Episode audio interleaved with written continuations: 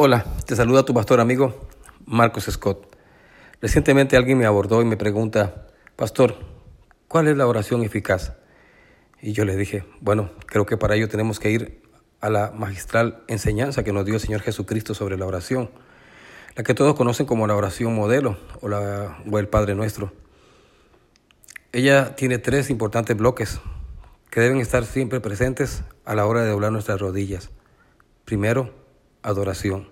Él dijo, Padre nuestro que estás en los cielos, santificado sea tu nombre. No podemos llegar sin antes santificar su nombre y dar gracias por todas sus misericordias. Santificar su nombre en una sociedad donde hoy el nombre del Señor es desestimado, donde muchos lo desprecian y hasta maldicen.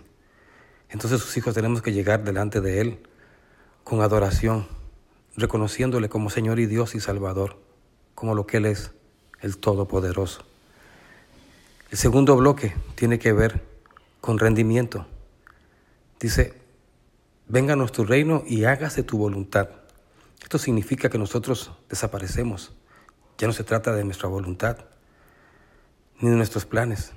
Ahora nos sometemos a Él. Cuando vengamos a su presencia, le dije, tenemos que decir, Señor, no sea mi voluntad, sino la tuya. Que tu reino venga a mi familia. Que tu reino venga a mi corazón. Y el tercer bloque tiene que ver con protección. Dice, danos hoy el pan nuestro de cada día. Sin duda, Él es nuestro proveedor. Tenemos que descansar en Él y confiar en Él plenamente. Y pedirle, Señor, que no nos falte nada. Provee, Señor, salud, provee alimento, provee recursos. Provee, Señor, paz a nuestros corazones. Danos el pan nuestro de cada día. Hay que orar con fe y creer que Dios jamás nos va a desamparar. Si Él cuida de las aves del cielo y viste tan bello a los lirios del campo, cuánto más nos dará a nosotros sus hijos lo que le pidamos. Luego también le dice, Señor, perdona nuestras ofensas. Eso se llama protección del corazón. No podemos caminar con un corazón herido, resentido o amargado. Tenemos que aprender a perdonar. Es una condición que no podemos postergar, tenemos que perdonar, así como Él también nos perdona a nosotros. Y finalmente, Él le dice, guárdanos de tentación y líbranos del mal. Esto significa que Dios nos protege de la tentación. No permite que seamos llevados más allá de lo que podamos soportar. Y Él nos va a librar del tentador, como también nos va a librar del mal, en todas sus formas, como se presente.